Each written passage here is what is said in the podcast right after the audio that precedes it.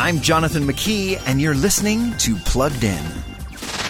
Sometimes you want to go where everybody knows your name, but it's been 30 years since Frasier Crane warmed a bar stool in Cheers. Now he's back in Beantown in the new series Frasier, doing his best to connect with his son David. But it'll take more than tossed salads and scrambled eggs to put their relationship back together again. When I told him I wanted to spend more time with him, he said no. It's just not a good time. Have you considered that he hates you?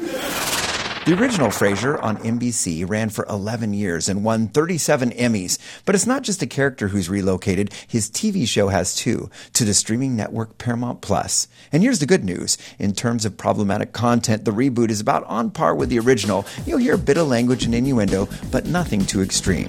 Before streaming the latest shows, visit pluggedin.com slash radio. I'm Jonathan McKee with Focus on the Family's Plugged In.